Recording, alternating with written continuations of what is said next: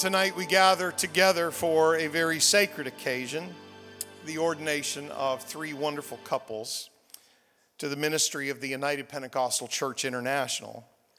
Usually we think of ordination as a ceremony in which someone is commissioned or appointed to a position within the church. And most often, that ceremony, as it will tonight, involves the laying on of hands. The biblical defini- definition of ordination is slightly different. The word ordain in the Bible refers to setting in place. For example, Joseph was ordained as a ruler in Egypt, he was set in that place. The steward in Jesus' parable was ordained, set in place to oversee a household. And deacons were ordained or set in place to serve the Jerusalem church. No ceremony was specified. The ordinations in Scripture were simply appointments. And here's one of the most familiar in the New Testament. As they ministered to the Lord and fasted, the Holy Ghost said, Separate me, Barnabas and Saul, for the work whereunto I have called them. And when they had fasted and prayed and laid their hands on them, they sent them away. So they, being sent forth by the Holy Ghost, departed under, unto Seleucia, and from thence they sailed to Cyprus. So we notice a few things from this familiar passage of sending and appointing. First of all, it is God Himself who calls people to ministry and he himself chooses to qualify them with giftings. But we also notice that the elders and the members of the church, they then recognize God's clear leading and they embrace it and they affirm it. And then, with prayer and fasting, the church lays hands on them as a demonstration of their commissioning. The demonstration we will see here tonight is actually two or three tiers deep. It's not the first thing that happened. But these men and their wives and their families have given themselves to ministry. And so tonight we are recognizing that and we are affirming it and we will demonstrate our affirmation of what God has done. You see in this passage that God works through the body as both the church and the Spirit are said to send these ministers, being sent forth by the Holy Ghost. The church sends them, but the Holy Ghost is involved. And finally, because it is God who has called and gifted and empowered, and it's God who sends forth, God receives all the glory for the fruit of these ministries and the fruit of these ministries whatever that is and how many months or years we have left to work for the Lord, God receives all the glory for what happens here tonight ultimately. And it's everywhere in the New Testament. Paul regularly ordained pastors for the churches that he planted, and he and Barnabas ordained elders in each church in the province of Galatia. He instructed Titus to appoint elders in every town on the island of Crete. And Titus himself had been ordained earlier when the Bible says he was chosen by the churches. In all of the above passages and examples, the ordination of elders involves the whole congregation, not just the apostles, but the whole church. And so tonight, I'm so glad you've come because this is a very special service, but you have a part to play in this service. Because even though the elders will be the ones that lay their hands on these couples and they will lead us in prayer, it is incumbent on all of us to affirm and confirm this. If the Holy Ghost is inside of you, there should be something that kind of leaps with delight when you think we're ordaining ministers of the gospel tonight because we're still the people of the Great Commission. And so this, this, this word, the Greek word used of the Gal- when the Galatian elders were ordained, it literally means to stretch forth the hands, and that's why we do that. It's a word that was used in secular society, to ordain, to set in order, to appoint. It was a, a word used for voting in the Athenian legislature. So the ordination of church leaders involves a vote. By you coming and you worshiping and you praying with us in a few moments, you're voting that the gospel continues to be preached. And you're voting that we continue to ordain ministers. And you're voting that we continue to have great churches and wonderful congregations. Both the apostles and the New Testament congregations recognized those that the Spirit had chosen. And they responded by placing those men in leadership. And that is what we are doing tonight. When God calls and qualifies a man or a woman for the ministry, it will be apparent not only to them, but apparent to the rest of the church. Yes, there are qualifications in the scripture for leaders, and that's the responsibility, uh, responsibility of our elders to know these men and know their wives and know their families. And so there are qualifications 1 Timothy 3, Titus chapter 1. Uh, but, but one of the qualifications that we look for when we choose people to lead our churches is this one they possess a consuming desire to preach the gospel. Paul said, For though I preach the gospel, I have nothing to glory of, for necessity is laid upon me. Yea, woe is unto me if I preach not the gospel. Paul got a lot of acclaim and fame in the New Testament. His name was well known not only in the church, but to the Roman Empire. He was well known, but he said, It's not about me, it's not about my ministry or my glory or my credential or my qualification. In fact, I've just got a call, and woe is unto me if I preach not the gospel. So it is the duty of the church elders, together with a congregation like this, to recognize and accept the calling that lays on the heart of these men, their wives, and their families. And so we have somewhat of a formal commissioning ceremony, an ordination service. And it's appropriate, although it wouldn't be mandatory, but it's very appropriate.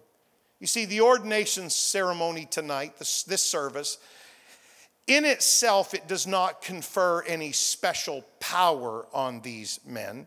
It simply gives public apostolic recognition to what God has already done and who God has already chosen. But having said that, because we are spirit filled and we are spirit led people, I do believe that a very fresh and tangible anointing will be imparted in this service. It will be specifically for these three couples but it will not be exclusively for them because all of us are able ministers of the New Testament. You might not be called to leadership or pulpit ministry in the church, but we are all called and we are all anointed by God for a place of service. In fact, if one of these men is your pastor, then what you need to realize is the best thing you can do to affirm and confirm their leadership is to be a great saint of God with an anointing on you, a submitted heart, a willing vessel to be used by God, a great volunteer, a loyal, faithful saint. That is the greatest thing you can do because that's your anointing.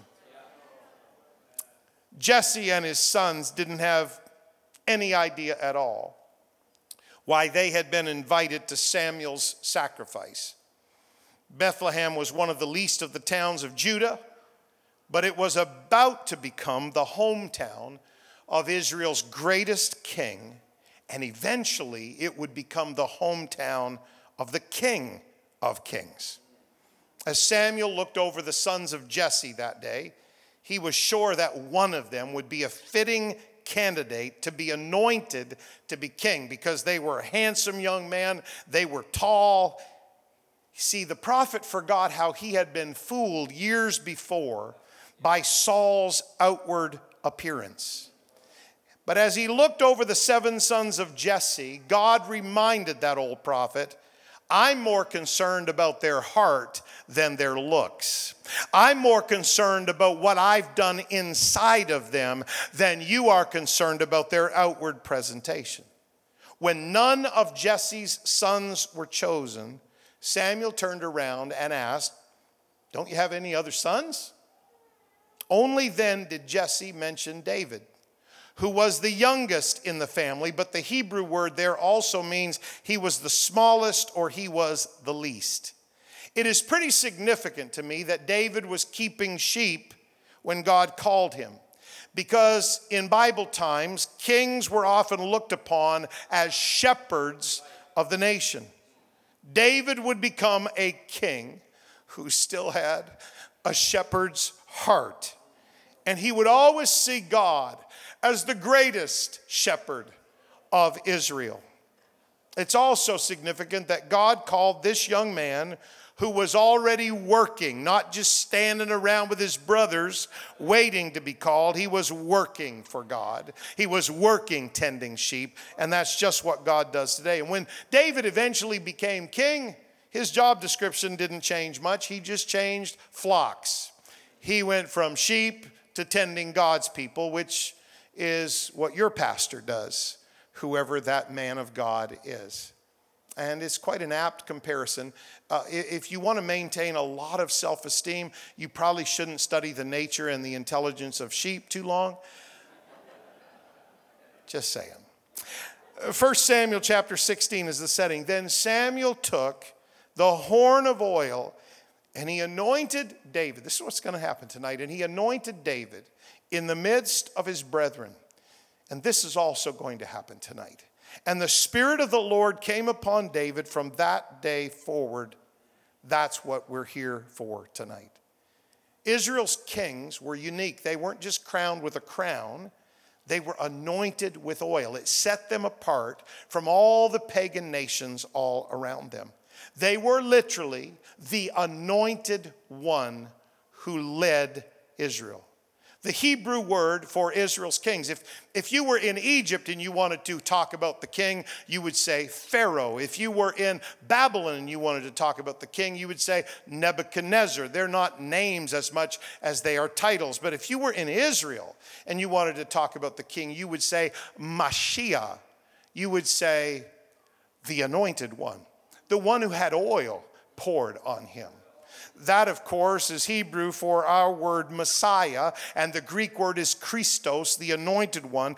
And what's happening in the books of Samuel and the books of Kings and the books of Chronicles, all of those kings in the Old Testament, they're pointing like airport runway lights toward a coming king. See, they're imperfect. In, some, in fact, some of them are a mess as leaders, some of them are immoral, some of them are so backslidden. But whether they were a bad king, a good king or a mediocre king, every one of them were a symbol, a sign, a billboard pointing to the King of Kings and the Lord of Lords. And so every leader anointed to serve God is the same thing. We don't point to ourselves, we don't point to our church, we don't point to our congregation or our denomination. Our lives, our ministries, our billboards pointing to the King of Kings and the Lord of Lords. Lords. And God even promised David, one day on your throne, there's going to be an anointed one, and he will sit on an eternal throne, and he will rule the universe forever and forever. And on that day, as the Spirit of the Lord came upon David in Bethlehem, over in Gibeah, that same anointing lifted off of King Saul. And without that anointing from God, Saul began to lose his spiritual authority and he began to lose his mind. He would never show it, he would always pretend that he was in charge, but he would always know it. And the loss of his anointing, it would torment him for the rest of his reign. And that is exactly why, brothers and sisters, David's thoughts, his mind, was constantly preoccupied. You read the Psalms, constantly preoccupied with his anointing. He never forgot that day. He wrote it everywhere. Thou preparest a table before me. In the presence of mine enemies, thou anointest my head with oil, my cup runneth over. There's something so powerful about the anointing of God. There's something so amazing about His Spirit that comes upon us. He wrote it in Psalm 45 Thou lovest righteousness and hated wickedness. Therefore, God thy God hath anointed thee with the oil of gladness above thy fellows you know what we feel tonight in this place? It's the collective anointing of a bunch of Pentecostals that haven't been able to gather together like this for a while. And when you get that anointing in a building, it just flows from vessel to vessel to vessel to vessel. And there's a gladness that comes with it, there's an exuberance that comes with it. There's joy in the house of the Lord, there is liberty in the house of the Lord because of the anointing. He wrote it in Psalm 89 I have found David, my servant, with my holy oil. I have anointed him. The anointing oil was contained in and poured out of the horn from a sacrificed animal in Bible times. Horns are the chief source of attack and the chief source of defense for any animals that have them. And so, horns in Scripture are always a picture of power. There could be no horn unless there had first been a sacrifice. Something had to die if someone was going to carry the anointing. Ministry is not about puffing ourselves up and taking charge. Being a saint of God is not about faking everybody out. Something has to die, and the good news and the bad news is in this case, it's got to be you. You've got to die to yourself. But for me to live is Christ. I can die knowing that His life of the Spirit is in me. And so that's the picture of the anointing. And that's why David would write this word My horn shalt thou exalt, like the horn of an unicorn. I shall be anointed with fresh oil. I hate to mention this in this service, but we've been through some restrictions for a few months. We're tired of thinking about them. We're tired of negotiating them, and preachers are tired of talking about it. But pardon me for a moment. What we need coming out of all of this is fresh oil to just run like a river through every pastor's ministry and through every saint's life and through every service. Don't you go be having dead church and your pastor trying to resurrect you. You get in your seat, you get on your feet, you get in the altar, and you let fresh oil flow through you and flow over you. Help your pastor have revival. Help your leader have a move of God. That's your calling, that's your job. You're anointed with fresh oil. Oh, I wish you'd lift your hands and your voice and just say, God, let it be tonight. Let it be on me tonight. Oh, yes, Jesus. Oh, yes, Jesus to be a leader, to be a minister, to be a pastor doesn't mean you're perfect. And David, the great king of Israel, he failed and sometimes failed miserably. But his mind was never far from that day he was anointed. So he would write, Cast me not away from thy presence, and take not thy Holy Spirit from me. That holy anointing oil formed an integral part of the ordination of priests and of prophets and of kings in ancient Israel. The primary purpose of the holy anointing oil was to sanctify, to set that anointed person apart to be holy unto God. You can read about it in Exodus. Moses wrote these words God told him, Speak to the children of Israel, saying, This shall be an holy anointing oil unto me throughout your generations. Upon man's flesh shall it not be poured, neither shall you make any other like it after the composition of it. Why? It is holy, and it shall be holy unto you. Whosoever compoundeth any like it, or whosoever putteth any of it upon a stranger, shall even be cut off from his people. What are you saying, God? I'm saying the anointing is not for your flesh to be entertained. The anointing is not something to be played with. The anointing is not some kind of manipulation game that we play in services until we sing faster and faster and higher and higher and we shout louder and louder and we scream at people and we think that's the anointing. No, the anointing is when the Holy Spirit of God rushes into a building like this and touches lives. We might be singing fast, we might be singing slow, we might not be singing at all. The preacher might be be hollering, he might be whispering, or he might not even be in the pulpit. But when the saints of God get in a place and there's anointing on them, there's something so powerful that happens. It's not for your flesh to be entertained, or your ears to be tickled, or your emotions to be massaged. The anointing comes on you to equip you to do something for the kingdom of God. That's why you're anointed. That's why you're anointed. That's why these men are anointed. Ah, oh my goodness, I'm sorry. Lift up your hands, lift up your voice higher than your hands. Fill this sanctuary with your voice, with your praise unto God. Thank God for His anointing. Thank God for His Spirit that rushes like a river through the apostolic church. There's nothing like it. There's nothing like it. There's nothing like it. The prophet Isaiah wrote these words and Jesus quoted them The Spirit of the Lord God is upon me. Here's what the anointing does because the Lord has anointed me to preach good tidings unto the meek. He sent me to bind up the brokenhearted he sent me to proclaim liberty to the captives, the opening of the prison to them that are bound. There's a lot of prisons today, and not all of them are physical, but the anointing, when it gets in somebody's life, it can break them out of any prison. The anointing comes on the men and the women of God to proclaim the acceptable year of the Lord, the day of vengeance of our God, to comfort all that mourn, to appoint unto them that mourn in Zion. In the Hebrew, there it says, after a pandemic. to appoint unto them that mourn in Zion.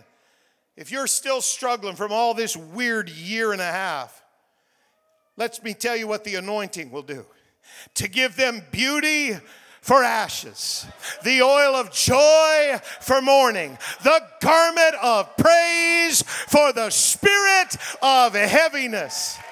Somebody said, Well, I don't want to put it on. I don't want to just put on that I'm worshiping. Well, the Bible tells you to put it on. Put on the garment of praise for the spirit of heaviness. If you're feeling down and depressed and discouraged, the Bible instructs you ignore your emotions. They're not reliable on your best day. And put on the garment of praise. It'll cover up and then it'll heal that spirit of brokenness and mourning and depression.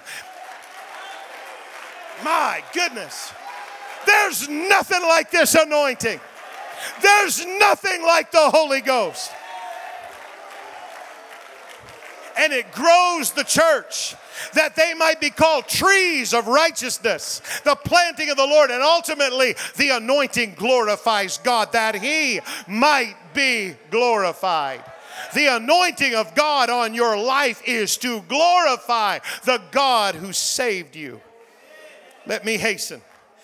That same prophet, Isaiah, he also told Israel the northern kingdom, when they were in captivity to Assyria, he told them the heavy yoke of Assyria will only be destroyed when a remnant returns and the holy anointing oil is properly used in Israel once again.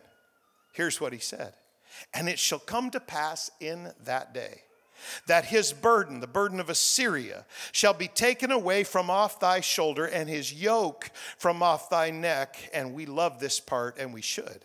And the yoke shall be destroyed because of the anointing. I thank God that doesn't say the, the yoke will be removed.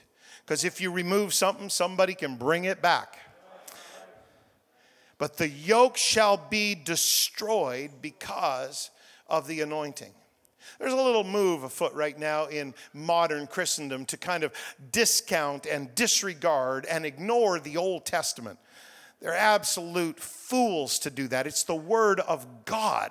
Jesus quoted the Old Testament constantly to preach. The New Testament church only had the Old Testament to preach from, so we're not throwing out the Old Testament. And Paul in 1 Corinthians 10, he gave us permission that all these things that happened to Israel, they happen for our examples upon whom the ends of the world are come. So when I read a verse like that, I know it's to a nation, I know it's to Israel. I know it's in the time of the northern kingdom. And I know that the immediate uh, implication is Assyria. But I also know that the word of God is so powerful that that prophecy can flow down through the years and throw down through the ages and flow down through the centuries. And I pick it up in the New Testament in this month here in Fredericton in this ordination service. And I say, the anointing that rests on you can destroy destroy any yoke. The anointing that rests on these men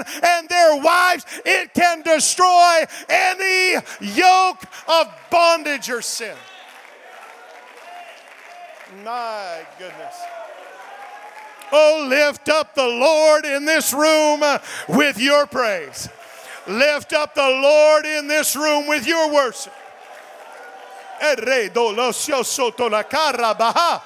Manto loto shesabaha. I worship you, God.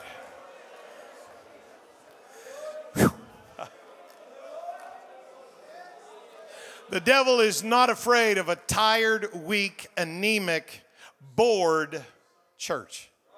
He's terrified of an anointed people who know they're anointed and know that that anointing has very little to do with them and everything to do with the Holy Ghost that God put in their hearts. Because we are spirit filled, spirit led people. A fresh and very tangible anointing is going to be imparted in this service. It will be specifically on these couples, but it will not be exclusively for them. The Bible teaches us that even spiritual gifts can be imparted by the laying on of hands, especially when that is done by our elders. And that is what we are about to experience tonight. Paul wrote to the Romans, he's not even hardly out of the gate. This is the first paragraph basically of his letter, and he said, I long to see you, that I may impart unto you some spiritual gift to the end you may be established. Who do you think you are, Paul? Oh, I'm nobody, but I'm filled with the Holy Ghost, and there's an anointing of God on me.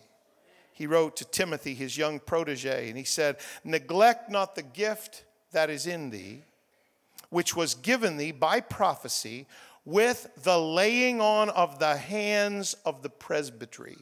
That's what's going to happen here tonight. I have one last scripture. Kathy, come back and help me for a sec, would you? John writes, the beloved disciple, the beloved apostle of the first century, the, the, the longest living witness in the first century of the original apostles.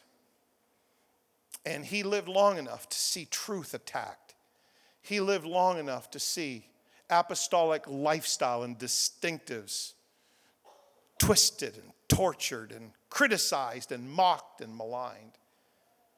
And there arose this group that they decided they were smarter than the apostles, and they decided that they could kind of take the message of the apostles and, and just kind of morph it into something that was more convenient for them and morph it into something that was more palatable to the world around them. And the people that John loved in the church, they were, they were confused. because these people were telling him, you've, you've got to do it like we do it if you're really going to be the authentic deal. And, and, and, and they were confused. And John fired up on all thrusters and he said, No, no, no. You don't need them to tell you what to believe. You don't need the voices of the world or of culture to tell you how to grow a church or how to be a disciple. You don't need that. He's, here's what he said But ye, apostolics, you have an unction from the Holy One, and you know all things.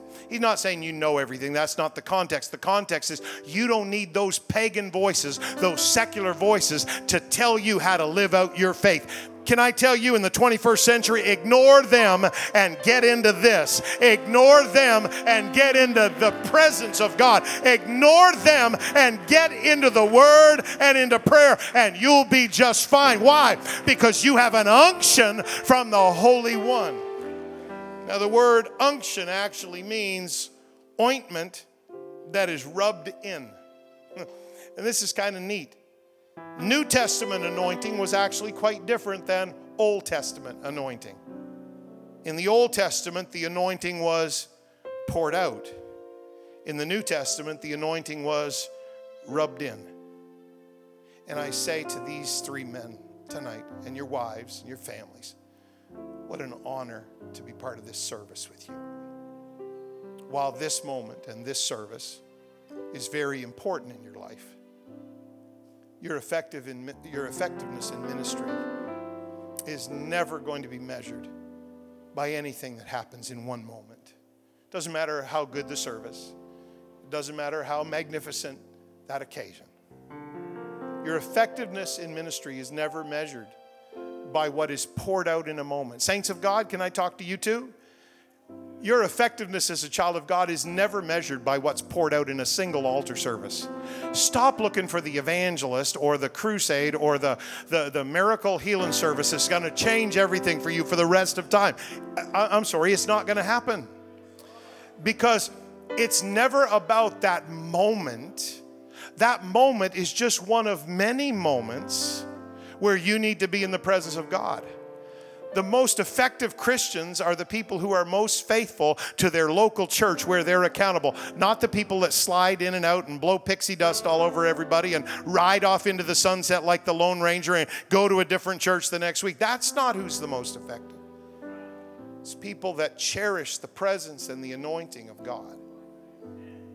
And so your effectiveness in ministry will never be measured by what happens in any moment, even this moment but it will be, be, be determined by how long and how consistently you soak in the glory and the presence and the Word of God.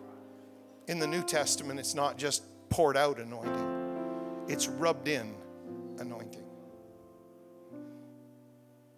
I'm finished. I'm so grateful to be here with all of you tonight. I'm so grateful for the Holy Ghost. And I'm so impacted by what we get to see here tonight. So we're going to proceed, and there's going to be a little bit of formality. And formality is okay because we're affirming and confirming. It's our way of putting our stamp of approval on what's going to happen tonight. But we're also going to pray. In fact, because we're such a praying people, we're going to pray probably two or three times. And so I don't want to take away anything from that moment, but I am compelled to get us to pray right now. Um, we're going to pray over these couples, and the elders are going to lay their hands on them. And that's going to be their moment. And I believe something's going to be transmitted and transferred. But right now is your moment because the anointing of God refuses to be confined even to the wonderful leadership of the church. It's too big for just the leaders, it's too big for just the people that stand on the platform, it's too big for just the pastor. The anointing wants to flow like a river through the aisles and through the rows and through the pews and through the seats of every church in this whole area. So, with that in mind, before I surrender this microphone to whoever's coming next, would you stand to your feet right now as a body? Because it takes the body to do what we're doing tonight to recognize God's leading, to affirm His hand on these men, and to confirm it. We're going to do that, but we need to be in position to do it. So, we need to get the anointing flowing through us right now. Would you reach over if there's somebody in your family standing next to you? Let's lift every hand that we can in this this room right now and let's lift every voice higher than those fingertips and let's give God praise. Let's let the anointing flow because it is the anointing that destroys the yoke. There's healing loose in this ordination service tonight because the anointing is here. There's deliverance loose in this service because the anointing is here. Can I tell you, God would love to fill somebody with the baptism baptism of the Holy Ghost at an ordination service because that's why we're doing an ordination service. So, would you pray? Would you lift up your voice to God and let the anointing flow not just through them, but through you right now? Yes, yes. Yes, yes. Thank you, Jesus. Yes, yes. Yes, yes.